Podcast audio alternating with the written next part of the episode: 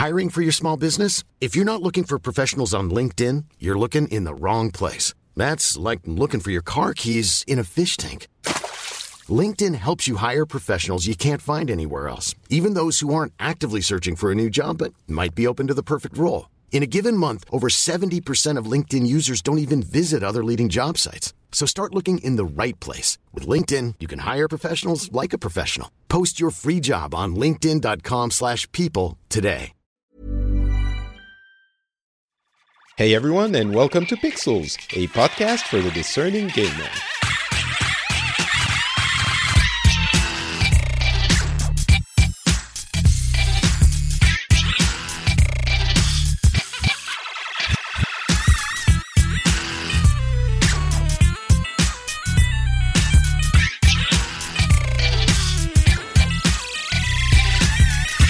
Hello, everyone, and welcome back to Pixels, a show where we cover the news from the gaming world from the past couple of weeks. My name is Patrick Beja, and I'm so excited that we're going to be talking about all the industry defining announcements that we've uh, witnessed over the past couple of weeks. Of course, I'm referencing uh, the Randy Pitchford Magic Extravaganza show, and not at all uh, Google Stadia or Apple Arcade. Um, we will talk about all of those and more during the show. But first, let me welcome back to the show, actually, Oli Welsh, editor of Eurogamer. How's it going, Oli?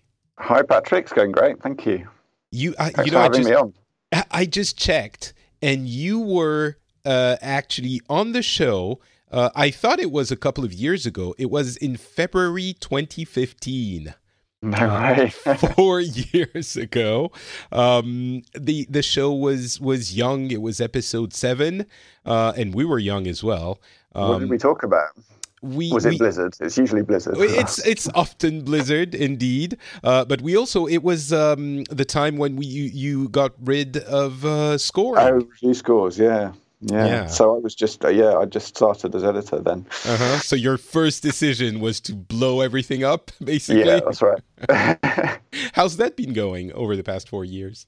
yeah, good. I, we're pretty happy with our review system. It's not perfect. Um, I don't think any review system is, but um, it solved a lot of the problems that we had.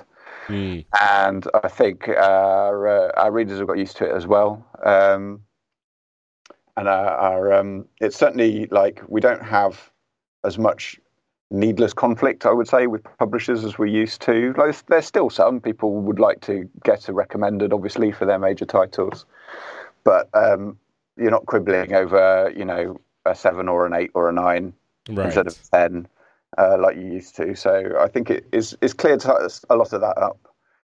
Um, and it's uh, I think it's helped our reviews stay uh, relevant in what's been a pretty tricky time for video game reviews and continues to be. But um, yeah. It's it's gotten a little bit less uh, uh, in. I mean, it, it's less in focus in the conversations. The score is kind of some people have them, some people don't. Yeah. Uh, it's settled down a bit, which is good. I think it was a, an important conversation to have, but shouldn't have uh, shouldn't last forever. If you want to listen uh, to all the reasoning behind that uh, decision, you can go check out Pixels episode seven. Um, and I apologize. I do have to ask the question before we move on to Google Google Stadia. Um, uh, are are you keeping the name Eurogamer? what do you have to?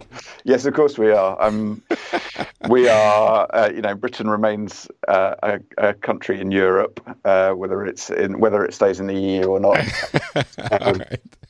Which at this point, I don't even want to speculate on what's going to happen tomorrow. So I, I think I no tell you. one wants to. No one But wants. to. no, um, Eurogamer. The, the reason the the site has the name is because uh, at the time it was founded in 1999. By the way, so we're going to be celebrating our 20th anniversary in September this year.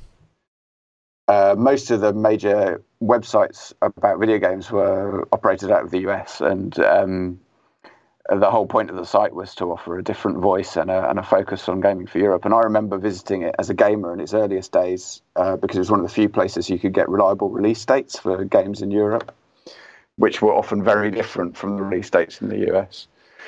Um, but no, it's like it's a core part of our our identity. It's um, it's a bit of a weird name for a site which is now a global site to have, but um, you know, it's it's who we are, and we wouldn't change it for anything. That's that's good to hear. I, I'm very happy because I, for one, want to keep Eurogamer in our part of the world, whether it's EU or well, Europe. I mean, we're based in Brighton, and you could not find a more uh, European-leaning town in the UK. So.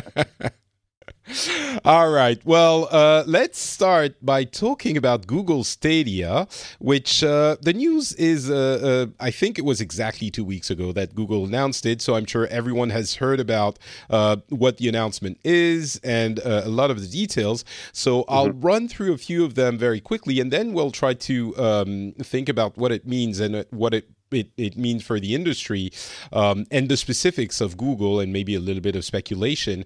Um, I think everyone knows what game streaming services are nowadays. Of course, you receive the video as you would from a, a Netflix or a streaming service like YouTube, any other, but you input the the, the commands on your controller at home and they are sent to the server. So all of this has to be very, very quick and it's very susceptible to lag. And that's the main technical hurdle that the uh, companies providing these kinds of services have to overcome. Of course, Google is probably one of the best two or three uh, companies that are the best positioned to solve that hurdle.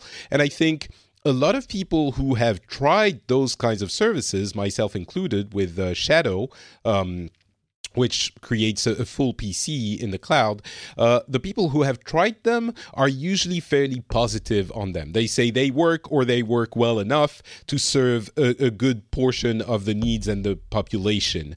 Um, and and of course, it's never going to be as uh, as fast and and uh, reliable as a console in your home, which I think a lot of people, a lot of core gamers, are going to want to have anyway, or a PC in your home.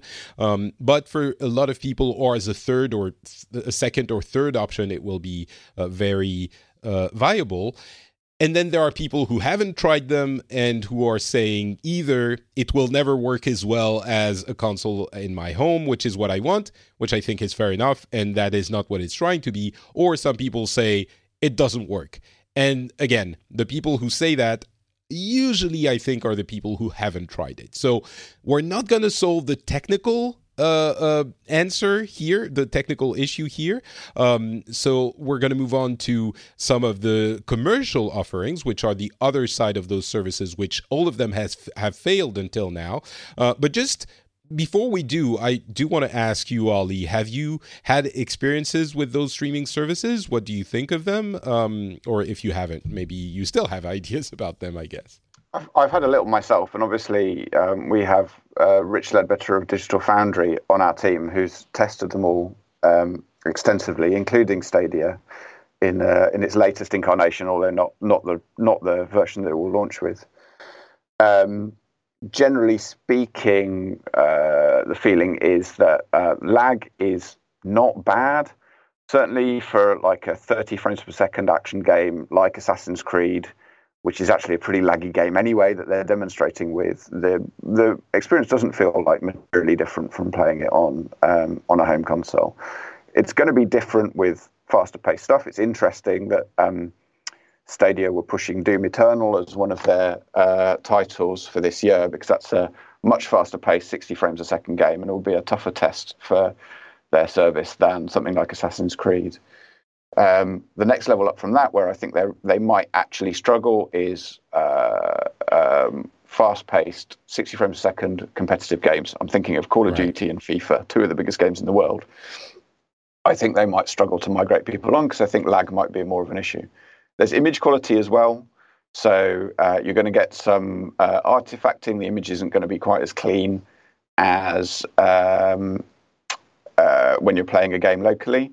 I think probably for most people other than like hardcore gamers there's going to be a much higher tolerance of that whereas laggy gameplay can put anybody off. Um, yeah. i think i think the experience is going to be good enough for most people.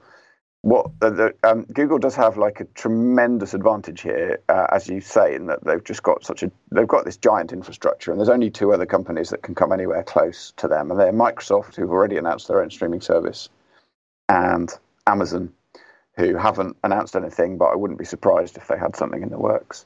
In terms of just having data centers out there and sort of geographically close to people's homes, that they can put lots of gaming hardware in. And um, Google obviously has an enormous advantage there, as well as all of their uh, technical expertise in uh, uh, uh streaming and managing traffic over the internet. So, um, you know, I think they're pretty well placed, but like a lot depends on your home connection.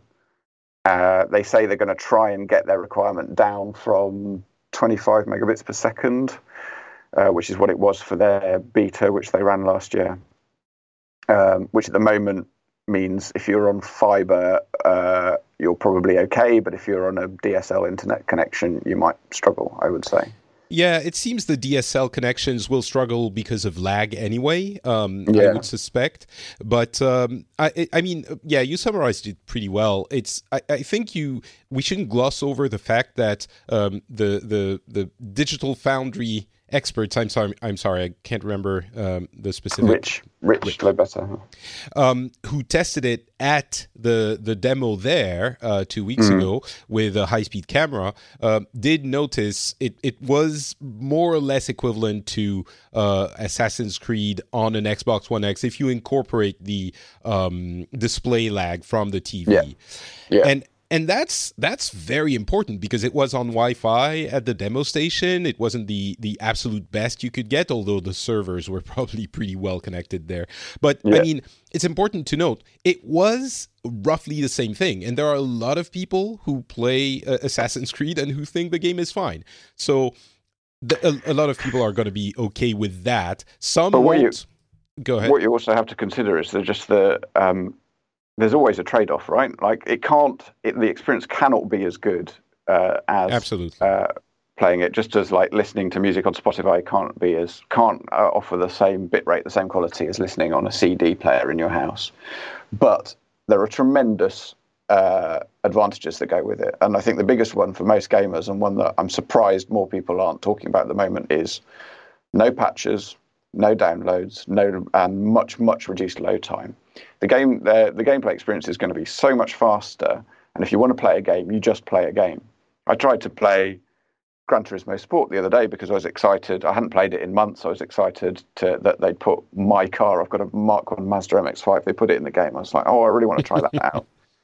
Of course, it was a system update to the PS4 and a title update to the game. It was probably an hour and a half of updates and downloads before I could play it the, my window for playing the game had closed. and I couldn't come back to it for another week or so. So it's yeah, the idea that you can simply just boot boot up the service and be playing a game instantly, I think is is is of tremendous value to gamers.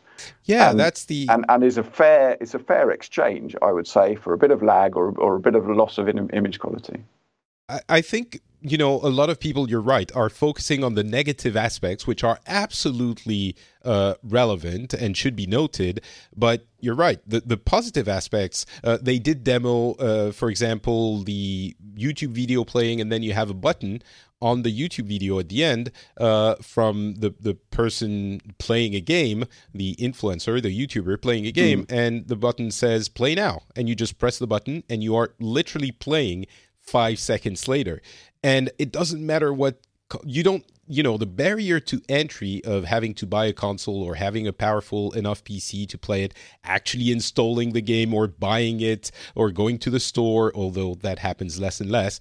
Um, the fact that you can just play it instantly is absolutely massive. And then we're not even talking about the idea that uh, the, the the commercial aspect could be maybe a subscription model, which we haven't heard about, and there, there are a lot of questions around those. The parallel with Spotify is important as well. Um, but the the there could be, for example, what does you uh, Google do they do free services via advertising. So maybe there could be a free tier, and certainly there will be free um, trials for for some of the games at least. There'll be trials, yeah, yeah. And I think those could be useful even for people who don't don't intend to use the service to play the games. Like exactly. if you want to try it, try a game before buying it for your PS4 or your PC or whatever, then that could be great. Uh, free to play games will be huge there because the like they're all about low barrier to entry, and if you take the download out of that equation, it just makes it even more immediate. Subscription, we don't know what way they're going to go. We don't know anything about pricing yet, and obviously it's it, it, that's a huge thing, which will greatly affect how the service goes. I would imagine Google will look at a subscription service down the line, but I'm not sure they're going to launch with one. And the reason for that is they need to build up a catalog first. They're a new player. And if you look at the other people launching subscription services at the moment, Microsoft and Apple, they're people who've been in games for a long time and have built up uh, a lot of relationships and a, and a, vast range of software that they can cherry pick from to build their um, subscription catalogs. I think it's going to be harder for Google to try and muscle in there. So my guess, and it's just a guess at the moment, is they're going to launch with a fairly standard buy the game, play the game mm. store. That would make uh, sense. along the lines of Steam. Uh, yeah, that makes sense. I'm, I'm, I thought the subscription would be the way to go, but as you noted, you do need developers do need to adapt their uh, games to the platform. It is actually a yeah. platform. The way I said it in, in other shows was it's kind of a console, just like any other console but you don't have a console. You don't have a physical yeah. console, but you still have to port your games to that platform. Um, so it might take a little bit of uh, uh, of work.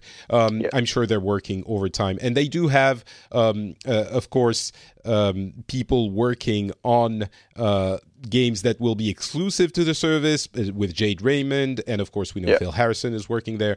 Um, but it will take time to develop those, and they so yeah. This is this is one area where I think they are a little bit behind. Uh, the technology sounds amazing, but um, it feels like their um, uh, new studio that they're setting up to develop exclusive stuff is quite new. They've only just hired Jade Raymond. Uh, so I would imagine the kind of uh, games, exclusive games that will define their service, are some years off. Yeah, and we all know from covering games for many years that uh, exclusive games really make a, a, huge difference to a platform. Uh, even a service like Steam, which we don't really associate with exclusives, and I'm, we may well talk about this with respect to the Epic Game Store later, yeah. but uh, you know, the reason Steam is where it is is that it launched with Half Life 2, and that was the only way you could play it, play it on PC. So, um, yeah, like it is a uh, that is really important to them, and I think they're going to be trying to sign up some developers here and there for exclusives, but without the kind of relationships that people like Sony and Microsoft and Epic have in the business, it's going to be tough for them to catch up and it's a shame and, as well. And the back catalog. I mean, uh, whenever yeah. Microsoft launches with their own service, they already have a ton of games you want to play. Uh, right. That will be there from the get go. And they already have a subscription offering, which will which will fit perfectly mm-hmm. with their streaming offering, and has a has a pretty nice catalog of games on it already. So yeah, they, they've they've got a lot of work to do. Um, and I think it's a bit it's a bit of a shame that they're not further ahead there, just because technologically, the platform is very exciting and it has some unique advantages over others because it is streaming only, because it has no, there is no uh, uh, under your TV box equivalent, which Xbox will have, obviously. Um, that means they can do things that other platforms simply can't, people developing for other pl- platforms can't. But we're not going to see those until uh, the first major wave of exclusive games comes along, and I think that's mm. probably a few years down the line. Yeah, they did do some crazy things with uh, getting people to jump in from an audience if you're a YouTuber or streaming from a party. If yeah. you're four people playing together or more, you could see what the others are seeing. It's unclear how that will be used in actual games for gameplay, but it is a unique advantage. Um, there are a lot of other things we could discuss on the advantage side. I do, before we move on, want to uh, uh, talk for just a second about the concerns. Uh, there are two, I think. First, if there is a subscription service, which is kind of a, um, a, a question mark at the moment, um, a lot of people are doing the parallel with. Um, Spotify and saying, well, how do people get paid if there is a funk, fixed lump sum and then yeah. um, it's divided across hundreds of, of, developers potentially? I think there is that concern, but also Spotify has shown that it does bring in a ton of money when it scales, and that's, I think, Google's intent. Um, and whether or not the actual musicians get the money is another issue, but it's an issue yeah. with the, the music industry. And the other concern is uh, Google abandons tons of stuff. I'm not sure it will happen here, but maybe. Uh, it's a bigger project than things like Google Wave and, and Google Buzz or whatever little things they mm. did on the side. And and then um, uh, I think that was yeah. So if that happens, what happens to the games you bought? Do they just simply disappear? What happens to archival for games for streaming services? That's another concern as well. Yeah, it's um, this this you're right. This is a worry, and it's a worry. So Google's a, Google's a pretty scary company, right? And mm-hmm. I don't.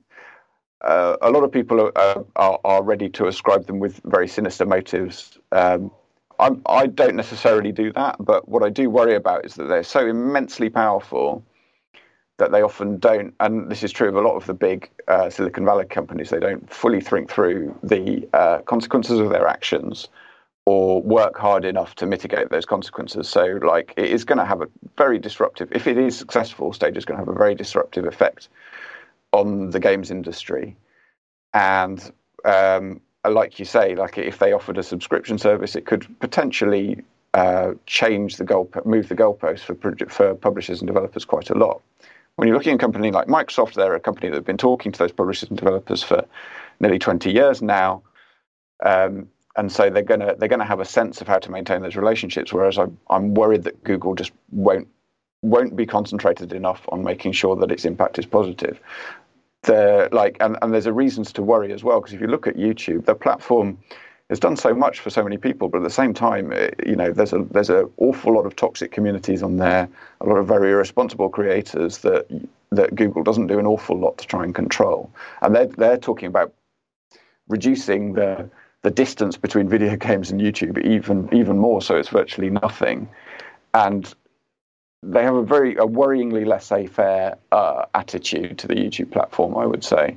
So yeah, it does it does concern me that as big a deal as this is for Google, it will only be a tiny part of what they're doing, and that uh, I, I, worry that they don't care they don't care enough yet about the games industry and the games community to to be careful with what they do.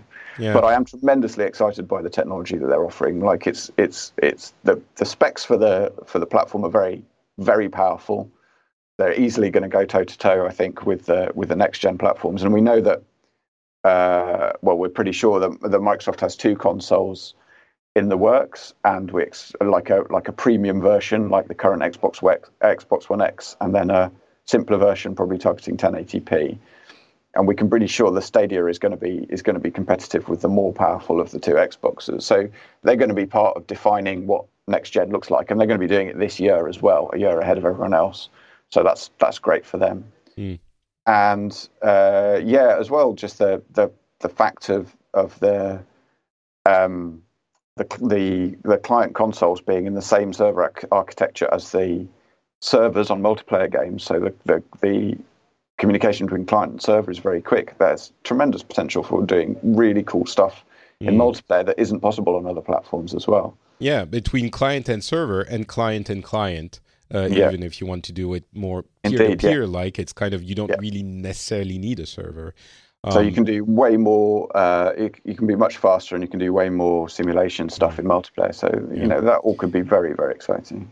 There are a lot of possibilities, and uh, we'll see what happens over the next few months and years. Launch is is stated for the end of this year in um, most of. They said the U.S., Canada, Europe, and the UK. Um, they separated the two there.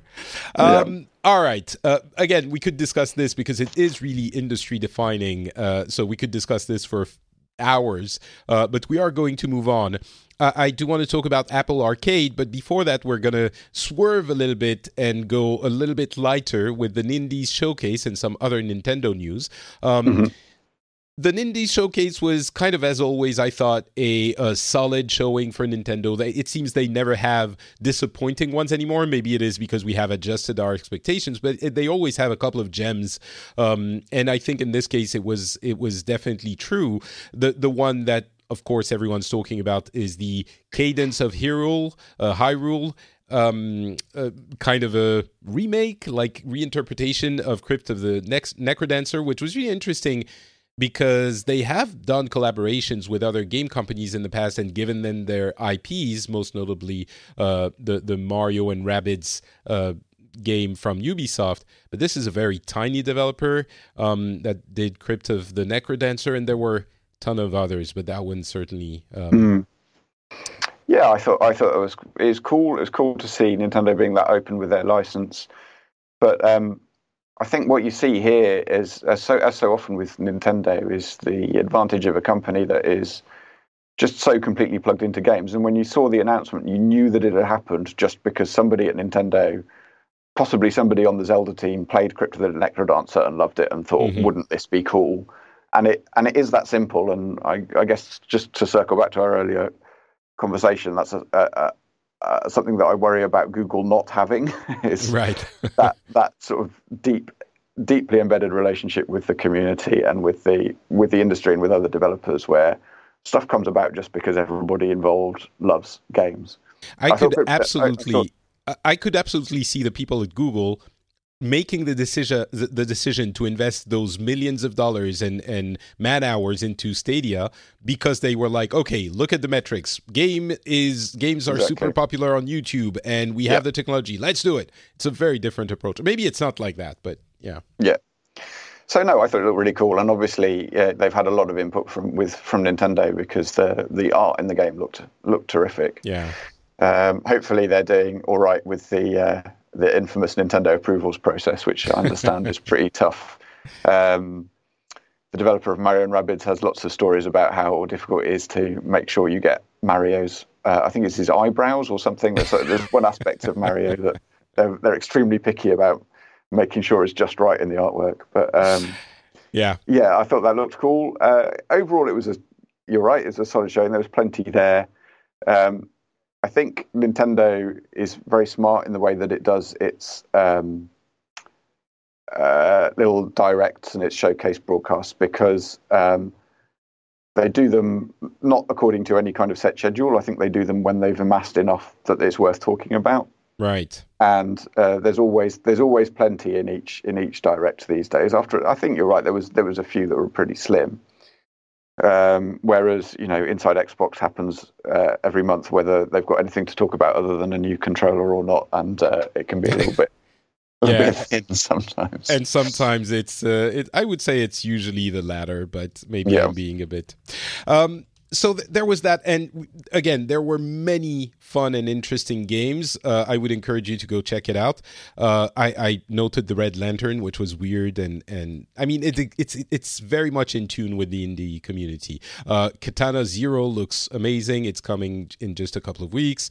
Uh, Cuphead, we didn't even mention it because there were con- slash half, half confirmed rumors about mm. Microsoft game coming to the Switch a while ago, but it hasn't been confirmed. A, a ton of other things, but I do want to. Yeah, I think we're going to see some other uh, Xbox um, associated games turning up on Switch mm. before too long as well. Yeah, part of the process of those companies gradually inching a little bit closer to each other. Mm-hmm. Um, and there is a uh, um, report. Was it the Wall Street Journal? I can't remember, but a, a pretty big.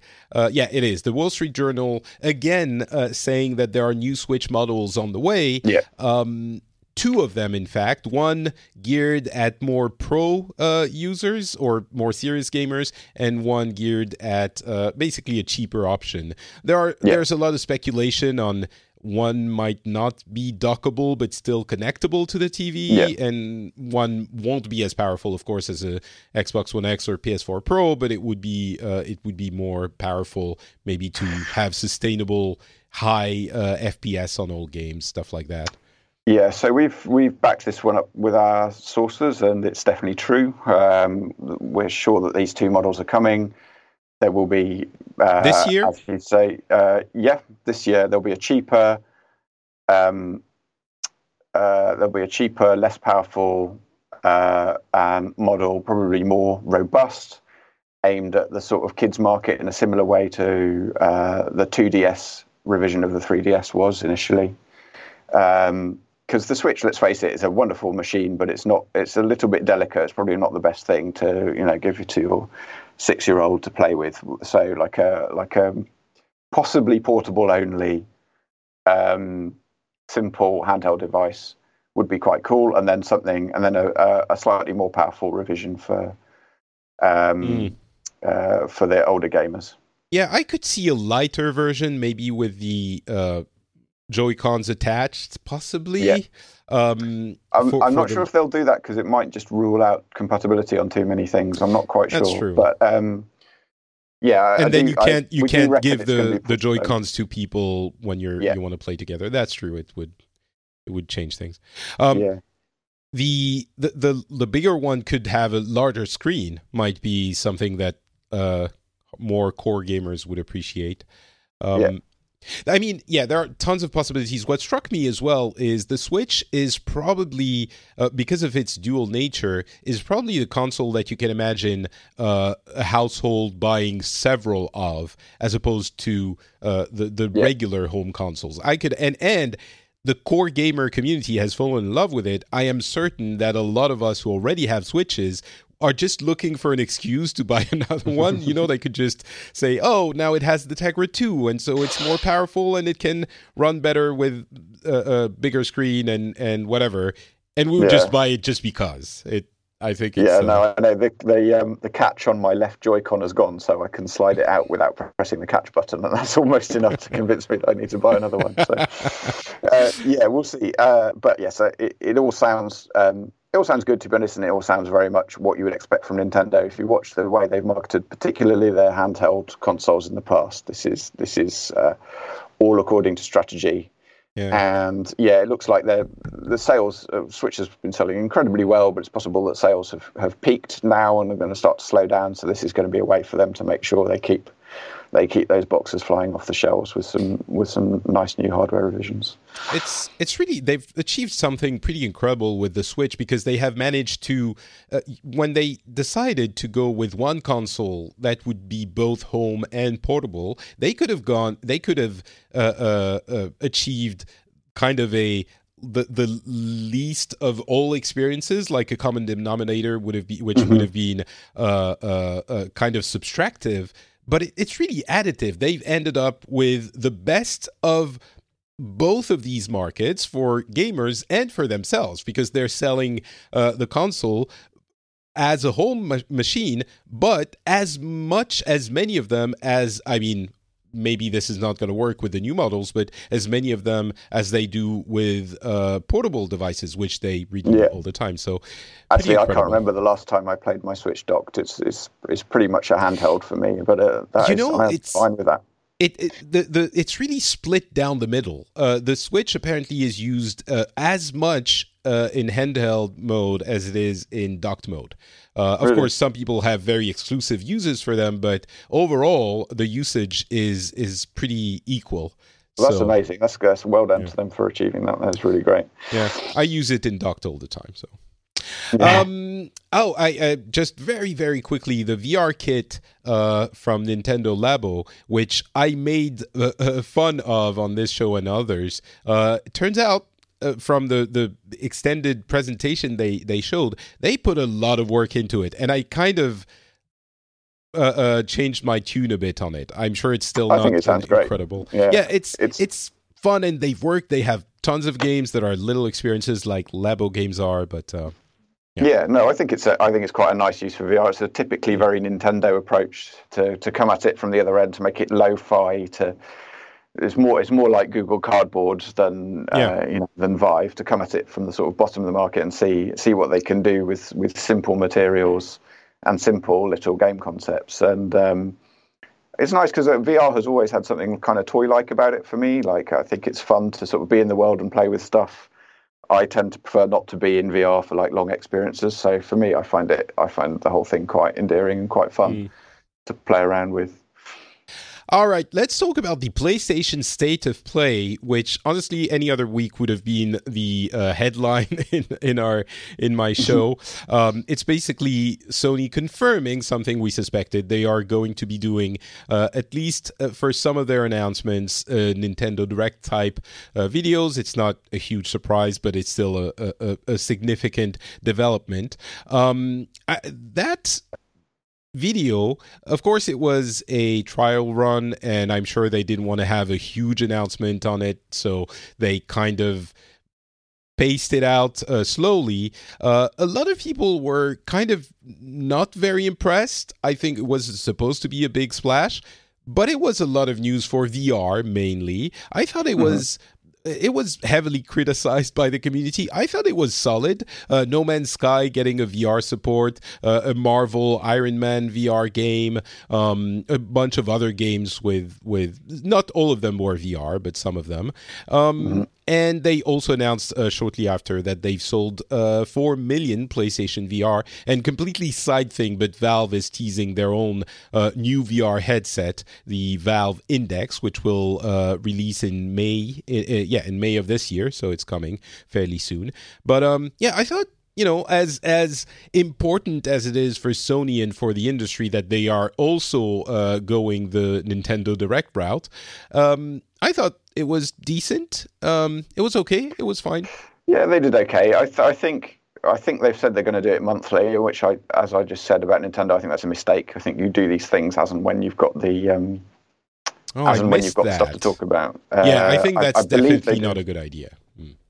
Um, so I think they're going to go the inside Xbox route with it, which you know I, I think that that's a little bit of a mistake. But um, I mean, sorry, just uh, sorry to cut you off just for a second. Uh, I think a lot of the uh, lack of appeal of the inside Xbox, maybe it's because it's very American, but having people on stage hyping everyone up and going like, "Yeah, we're gamers, it's awesome," I think is a is a turnoff for me and for many other people. The the PlayStation Direct doesn't uh, borrow that. It it it's yeah. in the Nintendo Direct style which is you know trailers, narration. That's it. All told, though, I, I, I think these are these are good. I think it's great for these companies to be to be um, talking directly to their communities. I don't mind it as a journalist. It used to be that all this stuff had to go through us, um, so maybe it makes us a little bit special, but less special. But um, uh, anything that creates excitement is a good thing, and I like uh, when one of these directs launches and we're we're online at the same time as our audience, all checking it out and, and, posting the stories. I think it's I think it's good fun and it's good it's it's good to keep that sort of flow of information going. Yeah. And uh, we don't need to uh, we don't need to focus everything on these on these huge events like E3 throughout the year. It's good to keep it's good to keep news flowing. So yeah, all, all told, I think there is a good thing for all of the companies be, to be doing these. So I'm sure they're going to have one around E3. Um, it's it's likely. I still think E3 is very relevant, and they will be back next year if they have mm. to announce their PS5 at E3. Um, yeah. It's that that uh, duality between talking to the core gamer press and public and talking to a wider audience. I think if, if you want to talk to a wider audience, you do need to have a press conference of some kind, and you can't yeah. just have a a small. Well, Sony don't. This is the other reason they're doing this is they don't really have much big to talk about at the moment. At the moment, they, right? I'm, I'm saying they when they go when they announce they, the PlayStation Five, whenever no, that is, yeah. they'll be at E3 or yeah. They've announced all of their. They've announced so many major first-party titles. They're still working through them, and mm. some of them still some way off. People, games like Death Stranding, The Last of Us 2. They just don't. I think they're not going to E3 this year simply because it's very expensive and they don't have anything to say. But that doesn't mean they don't have little announcements to make, and, and so having a venue for them like this is is uh, is good for them. Hey, do you think they're going to have one of those games coming out this autumn? It has to. They have to have a big game, right? I I, I don't. I don't think I don't think any of them are going to make it. I've seen mm. rumors that Last of Us Two is going to make it, but I would be I would be shocked if mm. it did. Uh, so no, I think I mean there maybe maybe a final release for Dreams, I guess, which is going into a sort of early access release really soon, isn't it? Yeah. Um, but uh, yeah, I don't consider that one of the big, you know, the big top Best sellers. Stranding, not a hope. Uh, the only one that might make it, I think, is Last of Us Part Two. But even that, I, I would be surprised. Yeah. So the the three that remain are Death Stranding, Last of Us Part Two, and uh, Ghost of Tsushima. And yes, yeah, we'll see. Um, all right, Apple Arcade um, is a really interesting one. It's essentially a game subscription service, which for which you have to download the games on the iOS platform. I say iOS, but it's not exactly true. Um, it will the games will work on uh, Macs, Apple TVs, iPads, and iPhones. So it is multi-platform, multi-format, um, mm. and the games will be paid games only. Of course, it makes sense if you have a subscription. You don't mm. want to subscribe to free games. That doesn't really uh, uh, work. Um, and it's going to launch this fall. It was part of this larger services announcement that Apple did, but specifically for games I am personally quite positive on it. I feel it it can be a way of helping uh, developers monetize paid games because, as we know, free to play games are um, mm. the, the the majority of the activity on um, the Apple platforms on the App Store. This, I think, can help through various means. You know, Apple is participating in development um, of some of the games, and and then the way they are going to uh, to pay the developers isn't absolutely determined yet. Um, it might be depending on the time that players spend in their games, yeah. which will impact development or game design yeah. a bit. But um, yeah, what do you think about that uh, initiative? Yeah, I mean, uh, like you say, a lot a lot depends, and like we were saying about Google earlier, a lot depends on how well they manage that relationship with developers and, and, and that they manage to support them. I find the idea that they might pay by time played is kind of worrying. Um, just because how else would you do to, it though? Well, it's, it's going to encourage um, uh, certain kinds of game design over over others, and like if you made a game like uh, Florence, say, which is a beautiful experience, but only takes an hour to play through, but takes quite a lot of development time then you're gonna you'll you'll be severely limited in terms of what you can make from it. So you'll be severely limited in terms of your budget. So I think I think it's it's kind of worrying, and you, you also start to see people.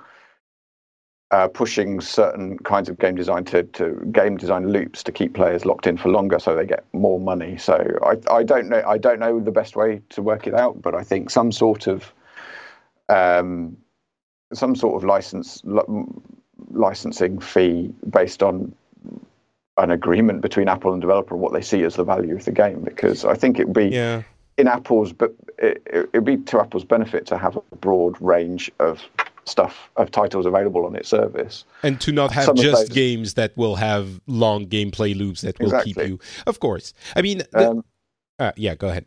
So yeah, in that sense, I, I'm a little bit worried. I'm also I'm slightly puzzled by it just because I've, I've, whilst game subscription services are definitely going to be a thing, and I think they could also work really well, and you're going to see a lot of healthy investment coming from companies like Apple and Microsoft as they try to compete um, uh, with their their software libraries on these services. Uh, I, I think doing it on mobile devices is um, is is quite an odd choice, uh, just because that market is so resistant to paying anything. Well, that's um, the thing. That's the thing. If if they have because the, the the thing we didn't mention, some of the games they have included in the services that have already been announced are quite compelling. And I could absolutely see people like us, if the subscription is, you know, five bucks uh, a month, we would subscribe to it and just let it run for a year or two until we mm-hmm. remember to to cancel it and and just have some of the games and that is a way to get us core gamers to actually go in and pay for paid games That's a good point. sure uh, uh, yeah sure it's it changes the the business model but games have always been influenced uh, by by the the business model of uh, the time. I'm fond of reminding people how things were back in the arcade days. You know, the the games of were course, designed. Yeah, yeah. To kill you every two minutes for you to put a quarter back in.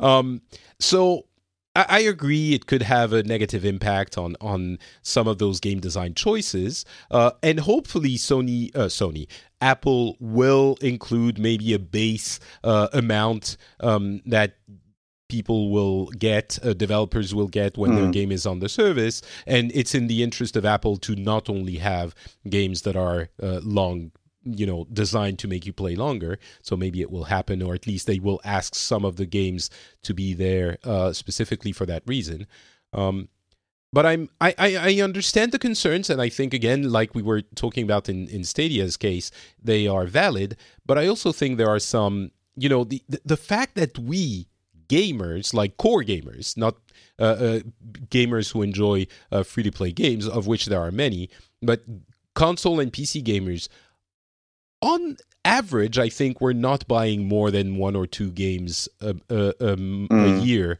on mobile. That would be a way to get money for us from us. Yeah, no, that, that is a fair point.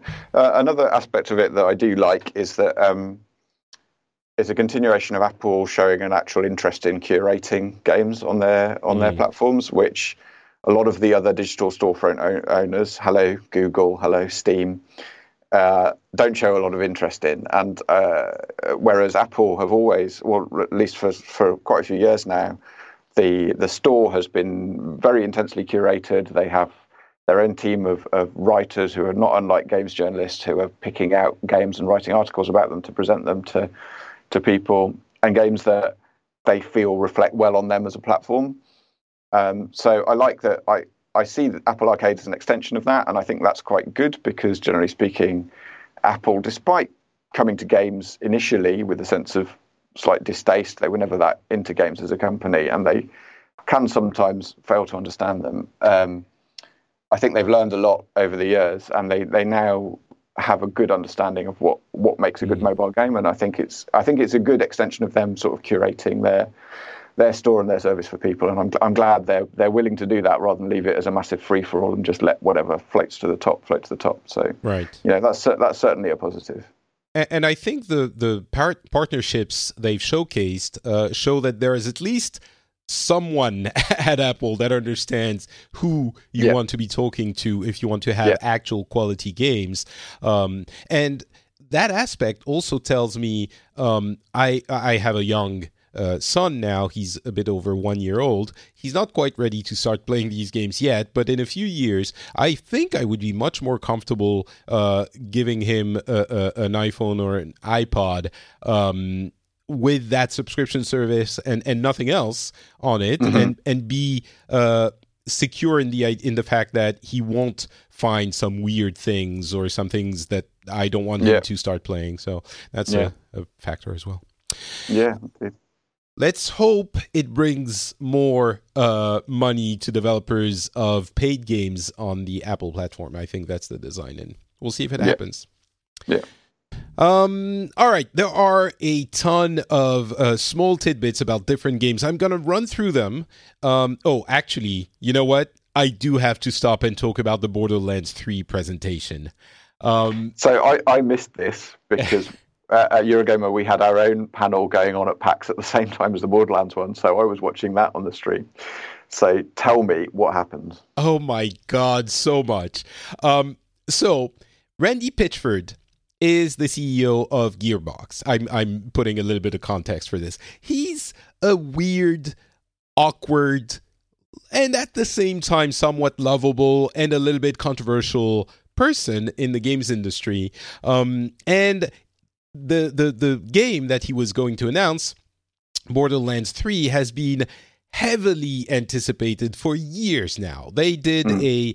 a uh, swerve through Battleborn, another game that was supposed to be a big franchise for them. It tanked. Uh, sadly, it wasn't probably the right time to release that game. Uh, but after that, everyone's eyes was on the Borderlands franchise. So big reveal party. They had a teaser go out a, a few a day before. Uh, PAX East opens. Gearbox is there on stage to announce this. They come up and they start doing um, uh, uh, they say, hey, we're going to have uh, something big at the end, something big. But first, let us talk about this. And fair enough, they talk about their publishing efforts. They showcase a few indie games and not so indie games. Very cool. It, it's it's fair, you know. You're gonna uh, and uh, um, use the attention that's on you to do more stuff. No problem. Fifteen minutes. Uh, after that, they start randy pitchford comes back on stage and starts doing the most bizarre convoluted show of the card game for borderlands that's releasing at the same time. It could have been you know five minutes ten minutes but he gets people on stage and starts i kid you not a magic trick. Like a literal magic trick with where the dude takes a card, signs it, he puts it back in the thing, and the card shows up in the th- package that was sealed eh, that he gave to someone else at the beginning. It took forever. And it was Randy Pitchford needs no encouragement to do magic tricks in front of people. Um, one I of think... our team, Bertie, was at QuakeCon last year, and they they took the entire QuakeCon press corps to Randy Pitchford's house, where he has his own theatre for performing magic for, for, performing magic built into his house, and he did a I think hour long magic show. The, oh my god, he's pretty good. He's not he's not a bad magician. He, he is a weird man though. He's and if very I, I have got to say, if I was 2K's PR, I would not I would not have Randy Pitchford on stage. But they probably didn't have any choice. Yeah, that's not, the thing. But. I think after this, they are going to beg him not to do this again. it was so awkward. I mean, I've seen a lot of uh, press conferences, game press conferences in my time this was probably along with the first PC Gamer uh, at E3, which was way too long and and, oh, and weird. I was there. I was there down the front. it was it was not as long, but just as awkward um, and and that's rare. Anyway, so all of that happened. Then they showcase the trailer for the remastered versions of Borderlands, of which there are like three different. I mean, essentially, all of Borderlands is coming in 4K uh, to the current gen uh, consoles mm-hmm. and PC in April. Awesome. Everyone's super happy. But the video is uh, not showing well. It's choppy, it's weird, and they're like, "Oh my god, okay, that's not working. All right, let's uh, let's." Uh, and they show the one for Borderlands Three, it's choppy as well. And Pitchford is on stage going like, "Oh, okay, uh, I think they tell me they fixed it. So do you want to see it again?" And of course, yes, everyone's happy. Show it again. It's choppy again. it, no, was, oh, it was terrible. It was horrible. And oh, no. he was taking it like a champ until the point that he started uh, uh, crapping on the PAX staff. He was like, "Oh, we should have brought our own equipment. Shouldn't have? Shouldn't?" Uh, and and then he was, oh, no. it was oh, it was so crazy. Anyway, all right. I don't want to spend too much time on this, but watching it and reading Twitter at the same time was kind of.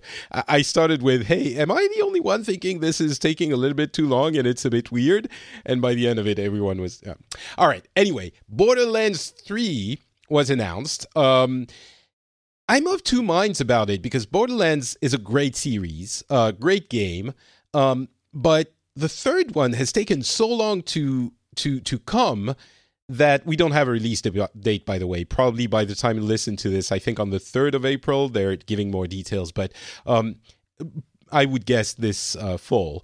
But it's taken so long to arrive. It felt like more Borderlands, which is great and I'm sure Borderlands fans are happy, but it's still i mean i was hoping for a little bit more a little bit different. I mean their big thing was like we have a billion guns now. Uh, there are several different uh, uh, environments. There's like a city. There's a bunch of stuff. I'm happy with more borderlands.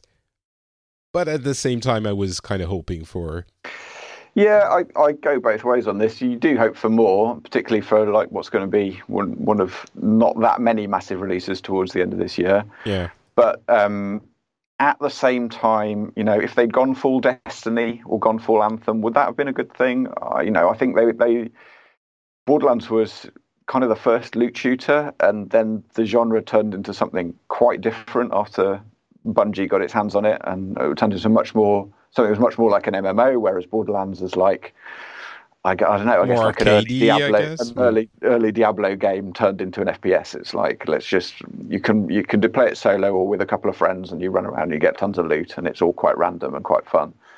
So um, I, I don't know. I think there's a market for that, and I think there's going to be people out there, particularly people who've become exhausted by games like Anthem and the, the Division Two, and just how how sort of laden they are with these huge sort of multiplayer structures and end games and so on. I think something a little bit more pure will mm. probably play quite well with a certain kind of gamer, and I I wouldn't necessarily blame them either after having to play Anthem myself.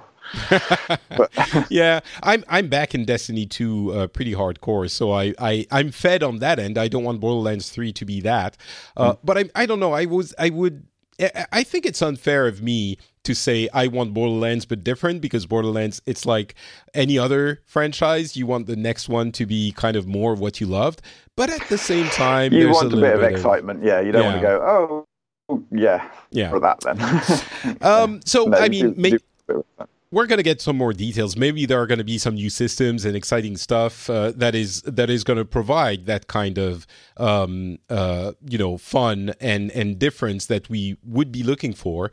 Um, all I'm saying is, you had an hour of presentation. Maybe you could have spent 15 minutes, or maybe just reduce the magic trick to five minutes and talk about Borderlands 3 for 10 extra minutes, showing us a little bit more about it. But anyway, um, all right a bunch of other games. Uh, I'm going to run through them quickly. Persona 5 has a uh, teaser for a new version, the Royal, with a new character. Uh, the game, uh, the developers of Divinity Original Sin are uh, developing a co-op tactic game um, that is, of course, something that a lot of people are going to be very excited about. Um, it's Larian Studios, I think. Um, mm-hmm. Her story is getting kind of a not a sequel, but uh, the uh, follow-up. It's uh, ah, what's the name? I forgot. Let me click the link quickly.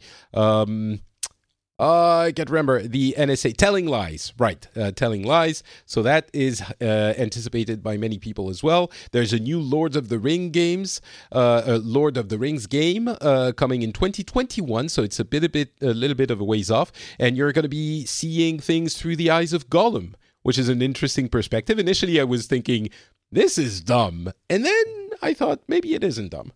Um, Wolfenstein Youngblood is launching in July, and uh, it's the co op uh, Wolfenstein expansion, which could be interesting. But the most interesting thing is probably oh, there's a Call of Duty mobile game coming to uh, iOS and Android. Um, Valve is basically putting artifact on hold and starting to rethink what they're doing with this game which is probably a good idea. Business model would be the first um, uh, thing to look at there. Uh, is getting a big uh, uh, expansion and the most important one no man's sky is getting a new update um, called beyond which has a ton of stuff. It's coming this summer. It's specific specifically more uh, potent multiplayer functionality. It's uh, a number of steps in the Beyond update. Uh, it's really interesting because Hello Games, it's Hello Games, right? Uh, no Man's Sky. Yeah. Um, they they could have, of course, the launch of No Man's Sky was uh, very much disappointing. We all remember that. And they worked on it very hard for two or three years. And the release from last year was massive. And I think got them back into gamers. At least people were looking at it and thinking, all right, you did good on your promise. Yes, it took some time. Yes, you were overwhelmed. But now we're kind of satisfied with what the game has become. And they kept working on it. And this update is, uh, uh, I think, one step beyond for the update named Beyond um, what we could have, what we we would have been uh, uh, in our rights to expect from Hello Games. So it's it's interesting they're still working on it. Uh, but uh, in yeah, all I, of I, this, all of this, you can comment on anything. Um, well, the No Man's Sky thing is uh, to begin with. The, the, thing about the game was it, it, launched. Yes, it was very heavily criticised, but it also sold incredibly well.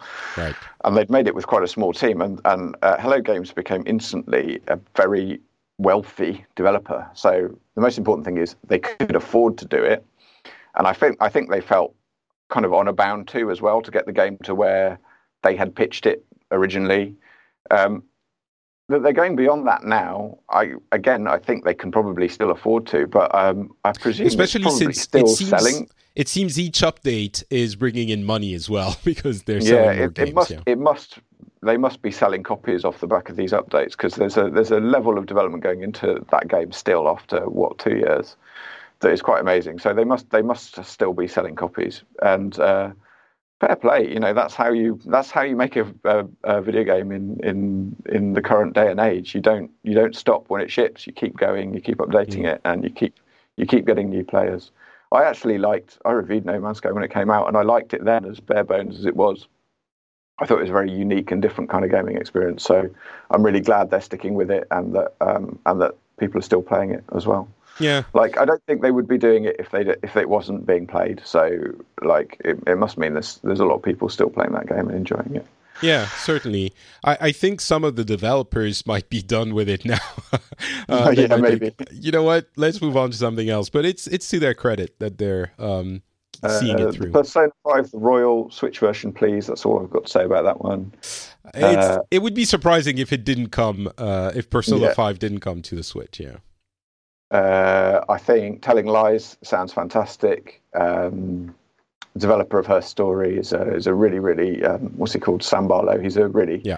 interesting guy. And uh, uh, it seems like he's developing that idea further with uh, with more development time and a bigger budget and uh, you know more actors and so on. So I think that's that's that's could be a really really interesting one. That's one to watch. Um, the that Divinity co-op tactics game sounds exciting. I think it's not Larian making it themselves. I think they've licensed it to another developer uh, that they're working with closely on that. Um, and again, this is uh, this is something I quite like to see when these it's something that's more possible now than it used to be a few years ago for a, a small to medium sized developer to have a big success. A, a developer like Larian or like Hello Games, which is also working with other developers now, to have a big success and then start using that to work directly with other studios and to, to sort of, you know, uh, pass it on, as it were. I think that's that's really great, rather than it all going into the pockets of publishers. Um, yeah, uh, yeah, I think that's that's it on those. Yeah, there, there's there's so much. Again, we could talk about this for a long time. Oh, and uh, artifacts. Just Valve. what, what is going on? Seriously, what is going on at that company? I don't. It's like they haven't made a good decision in about three years. Apart from uh, apart from acquiring the um, what, what are they called? The Firewatch Studio to make their new uh, game. Uh, Camposanto. Yeah, uh, those guys seem great, and I'm sure they're going to make something really nice. But like, I, I just, I just do not understand what is happening at Valve. They, they. It is puzzling. And, it, and is, it, it was a, a year uh, ago they said we're we're working on games again, which of course a game takes longer than a year to develop. But yeah, I, I, I really don't know. Like the VR thing, I got what they were doing. I thought, you know, it's it's a shame. I guess it hasn't really turned into anything, but it was a new technology that people were genuinely really excited about. That developer, so cool. They got really involved. They helped develop the Vive platform, and uh, they've they've helped out loads of loads of smaller developers working on VR games and stuff. So that was great. But like, Artifact is a, is, is what you were saying about Google earlier about about them having decided to launch Stadia because they saw it in the spreadsheets. So it's like Artifact was a a game born purely of like trend watching and, and algorithms and you know it was just like oh we've got this property that fits dota and we've got we see that hearthstone is big and we can acquire this famous developer to work on it and here's the business model we're going to use that's obviously because it's valve completely unregulated and there's going to be massive problems with it and you compare that to the way they're like managing or rather mismanaging the steam storefront at the moment they just don't they don't seem to be making human decisions. Everything seems to be algorithm driven, and it all seems to be going really badly wrong. Mm. So yeah, I hope I hope uh, I hope they can find themselves again quite soon. I think I think so. I think they need to ship a video game. I think that would help. well, like, Artifact that was that was it. Well, yeah, that was one. Yeah, and it yeah. was dreadful. So yeah, well. Um, all right, some more industry news. Bethesda is not going to show Starfield or Elder Scrolls 6 at E3 2019, which kind of vindicates me in that personally, I don't like when developers just show a, a, a, splash screen or like two seconds of a teaser of a game that is nowhere near made because I think it's it's deceptive. It's kind of uh, dishonest with gamers because you buy goodwill uh, and then yeah. you have nothing to show for it. Um, yeah. The, the I'll, I'll I run I through them very right. quick they were right to announce those two games last year just because everybody was going to be talking about them, particularly in the context of Fallout 76. But they're also right now to, to well s- stay mum until until it's time to actually show some gameplay. I mean, they were right from a communications efficiency point of view, but I think it's not fair to the gamers because you get people's hopes up. I mean, you you don't have to to believe them when they say they're they're doing this, but I think it's dishonest to like it's not they're not stealing anything. I'm not saying they should be jailed, but I think it's not very honest. It's a trick, you know. It's like, hey, you love us, right? Because we're doing this, but you don't really have anything to show for. And if a year after that you still don't have anything to show, it's then wait a couple more years and and just write it. And, and of course, their presentation without it would have been uh, what Elder Scrolls Blades, which is coming out now, by the way, and Fallout 76. Mm and everyone would have said, Your slate of games is disappointing. And they used this trick of Starfield and Elder Scrolls 6 to get people excited when really it was vapor. It was it was completely uh, uh, uh, uh illusionary to show this, and it worked because people were. I mean, like, kind of, but also obviously they're making the Elder Scrolls Six. Why? Why would they actually pretend that they weren't? it's. I think it's like because they, because they're we know they're making them, but until you have something to show, it could come out in ten years. And the goal was not to tell us that they're making Elder Scrolls Six. The goal was to tell us you might not like Fallout and, Yeah, and well, Elder Scrolls true. Blade, but look at this on this side. But really, what we have to show to to to to offer is those things that you don't like. So it's kind of the the Elder Scrolls Six. They're working on it, but if it comes out to 2022 or 2025, it's it's not real. Mm. Uh, you know, it doesn't affect the anyway. I it's a longer I, conversation. I think the Elder Scrolls Blades looks pretty good, actually. I agree. forward to that. I agree. I'm not part of the people who who poo poo it, but it's just like from from a communications point of view, it's a it's a trick. But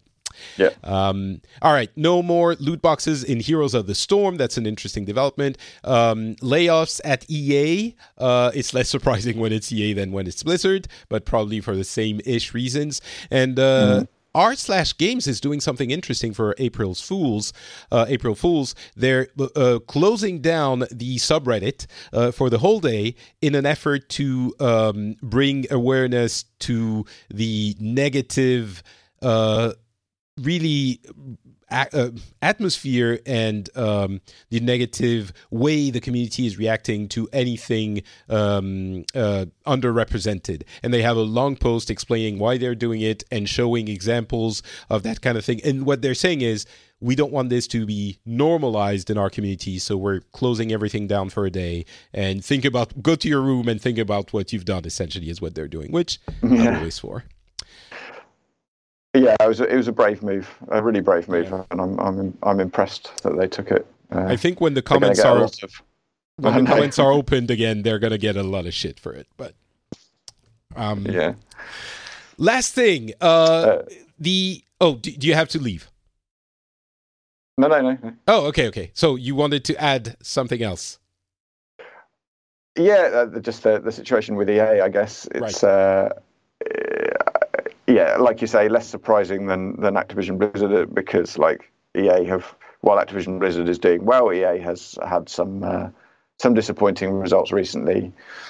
And I think um, I think the the CEO said something along the lines of we do need to re-examine how we are making games and how we're relating to our community, and I think that's true. But obviously, it's a shame that that means losing jobs. I don't think that's going to help them relating to their community, especially since most of those jobs are in public-facing areas like marketing and PR and, and customer support. So yeah, I, I hope they come through it, and I hope uh, everybody affected does okay. Same story is uh, it's really very comparable. Um, I think Yeah.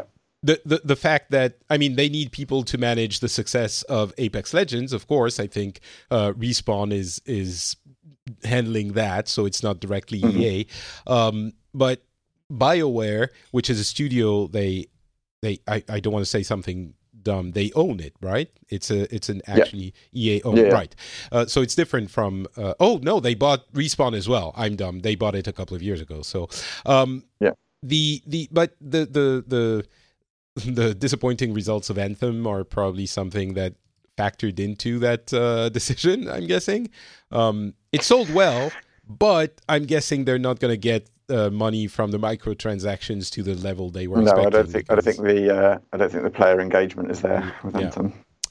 Uh, yeah. Anyway, um, go check out the episodes where we talk about Blizzard uh, and Activision Blizzard to get. It's roughly the same, except gamers don't like EA, so they don't care as much, which is ironic because the same the, the people are affected by it as well. But um, okay, lastly. Uh, Epic, as you hinted at at the beginning of the episode, uh, Epic, the Epic Game Store is getting more exclusives. Uh, one batch is interesting because they are um, getting the games from um, Quantic Dream, which is a previously uh, a studio that was previously tied to Sony, not anymore because of the Tencent investment, I believe. Uh, and they're also getting um, the Outer Worlds. A uh, hello. Hello, That I was disconnected weird. for a minute there. Okay. Um, so yeah, they're getting the Outer Worlds, the, the game from Obsidian, uh, Control, the game from Remedy, and uh, a bunch of other things. Uh, by the way, the um, uh, uh, the Metro Exodus sold really well, like two and a half times as well as it did when it first launched on, on Steam. No, I'm not talking about Exodus, of course, but uh, the the original Metro game. Mm. Uh, and then Bethesda is getting Rage 2, Doom Eternal, Fallout uh, 76 on Steam. Uh, because apparently the Bethesda launcher is not the best place to uh, put those games on. Um, so I guess it, it gives me an opportunity to pick your brains about this idea of exclusives, which I think a lot of gamers think are um, kind of anti-consumer and and bad for consumers, whereas I have defended the idea that what's really bad for consumers is the dominance of Steam in the marketplace, which is a monopoly, and the only totally way agree. Epic can get it can can rebalance things is to get exclusives because people wouldn't be interested in their platforms without them. But uh, so you agree with I, me? Yeah, I totally agree, and and I I I um I think I think you, Epic's tactic can be seen as kind of cheap. Uh, I I get that that they're just throwing a lot of money around um, to to get people to launch exclusively on their store. But uh, competition is desperately needed in that space, uh, especially since Valve are doing such a bad job of, of managing Steam, of curating the content there, of managing the community there. Like it's it's really a it's Steam is in a is in a is in a bad place, and I know the Epic Game Store doesn't have the the full set of features and particularly community features that Steam does, and it's going to be a while before it catches up. But um, the fundamental fact of it is that um, Epic's financial model is develop is better to, for developers, um, and that uh, Valve needs a competition because uh, I don't think they'd be making all the kind of mistakes they're making at the moment if they'd had strong competition for mm. you know all these years. So yeah, you know, it, it, it may not be ideal. I'm, I'm one of these people. I don't. Um, it may be because I'm not like a although I do play games on PC, I'm not a hardcore PC gamer. I don't really understand the issue with having multiple launchers and uh, you know having some games in one place behind one icon on your desktop and some games in another. But um, uh, I get I get why people feel like it's a bit of a cheap tactic. I guess it is, but you know we need this. The industry really really needs Epic's involvement. It's a good thing. Uh, it's going to be good for developers. They're all going to get you know they, they get a better cut um, and it's uh, it's going to be a good thing for Valve to get a shot to the system as well. So uh, mm. yeah, I'm I'm behind it. And if the price we have to pay for that is that Epic, you know, is is rather aggressively acquiring exclusives for its store, then then so be it. Yeah, I think a lot of people consider it to be a cheap tactic, but really there is no other tactic. I mean, the, the, the developer cut being lower means that the games could be lower priced, and, and some people will say, well, then just get the games lower priced and people will decide, which is fair enough, I suppose. But it is still, I think it wouldn't be enough to get uh, people's attention because the market is so dominated by Steam that it, it, would still not be sufficient. So, uh, yeah and it won't be forever. And I'm with you. The the idea that it is an unsurmountable effort that is being asked of people to launch another launcher is humorous. I know. Um, Try to being a console gamer, guys. The pain that we've had over the exactly. last exactly. four decades. Listen, it will all be fixed when uh, Stadia and uh, XCloud and the PlayStation Now is right. is fixed, and all we have to do is just click on a button, and the games will launch uh, in our browser. It will be so much easier. All right. I think that is going to be it. Um, we had so much stuff to cover. I hope we did justice to the most important ones. Uh, thank you so much, Oli, for being on the show again. Please don't wait another four years to come back. Um, or anytime.